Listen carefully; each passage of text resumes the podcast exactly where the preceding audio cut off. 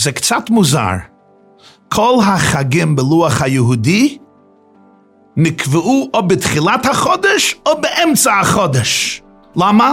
ישראל דומין ללבנה, נמשלו ללבנה. הלוח שלנו זה לפי הלבנה, ולכן ראש השנה זה בתחילת החודש כשיש מולד ולבנה חדשה. שבועות ויום הכיפורים זה בתחילת החודש, כשהלבנה צומחת וגודלת מיום ליום. פסח, סוכות, פורים, זה בעיצומה של החודש בי"ד או ט"ו, כשהלבנה היא ממש בשיא השלמות, בשיא העוצמה והבהירות. אבל יש יוצא מן הכלל אחד, חג החנוכה, חג ההורים. מתי זה מתחיל? ב-25 לחודש כסלו, כשהלבנה מתקטנת ודועכת מיום ליום עד שבסוף החודש היא נעלמת כליל כלא היה. ואז אנחנו חוגגים ימי החנוכה. מדוע?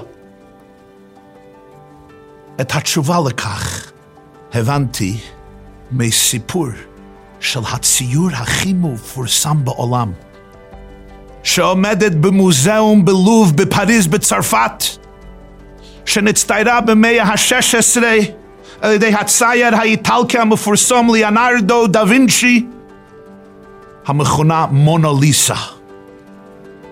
בכל שנה באים יותר מעשר מיליון תיירים להסתכל על הציור הזה. מה חשיבותו? מה מעלתה של המונליסה? מדוע היא נתפרסמה כל כך? יש אומרים, בגלל שלא יודעים הזהות שלה. מי היא? אחרים אומרים, זה בגלל החיוך המסתורי שלה.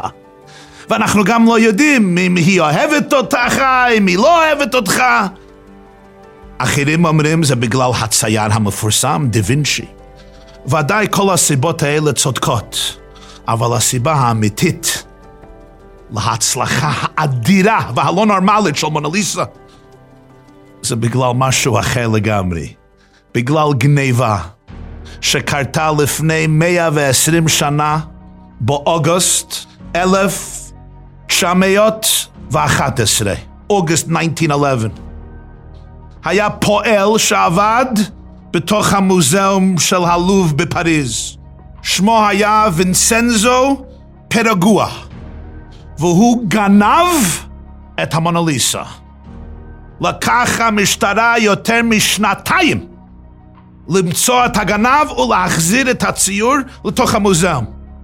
אבל הנה הפלא, בתוך שנתיים אלה הגיעו יותר מבקרים לבקר את הקיר המיותם של המוזיאום יותר מבקרים ממה שהגיעו במשך כל השנים שלפני זה. תארו לעצמכם, המונליסה עמדה שם במוזיאום הרבה שנים.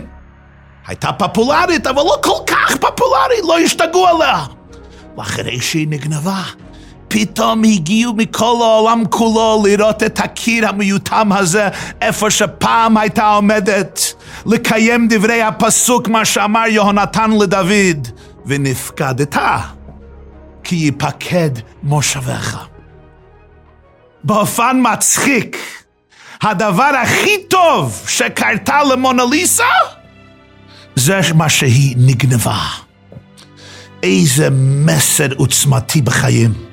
לפעמים אני מרגיש שאני נגנבתי. גונב גונבתי. אני מרגיש לא נוכח בחיים. אני נעדר, אני לא יכול למצוא את עצמי. אני לא יכול לראות את היופי, את הקסם, את האצילות, את המלכות של החיים שלי. אני מרגיש שבור לרסיסים. אולי יש בי פצעים מילדות.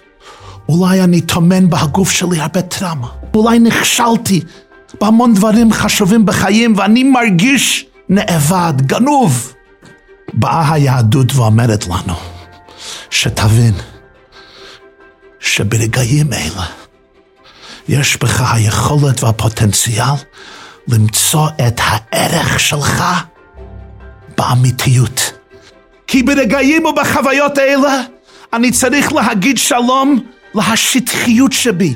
אני צריך להגיד שלום להשקרים, להפחדים, להאגו המנופץ שלא אותנטי. אני צריך להגיד שלום לכל המניעים וכל הדברים בחיי שלא שיקפו את המהות הפנימית, את הציור האמיתי באותם רגעים. אני יכול למצוא את הערך האותנטי שלי, לא הערך שהעולם אומר עליי, אלא הערך האמיתי שלי. אז אני יודע מי אני ומה אני, במה אני בוחר ובמה אני מאמין, ומי הוא האני הפנימי והעצמי. כך זה בתכונה. הרגעים שהלבנה מתקטנת ודועכת מיום ליום. זה הרגעים שהלבנה מתקרבת יותר ויותר למקור האור שלה. ובהרגע שבו נעלמה הלבנה כליל זה הרגע של הזיווג. ייחוד שמשא וסיירה כשהלבנה נעשית מחוברת באופן הכי קרוב, ממש עומדת נגד מקור האור שלה.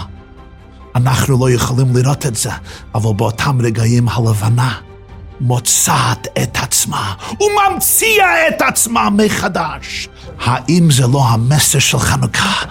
שגם אם אני רואה חושך בתוך עצמי או בתוך העולם, יש לי הכוח לגלות באותם רגעים את הנר הפנימי, האמיתי והנצחי שלי. חג שמח.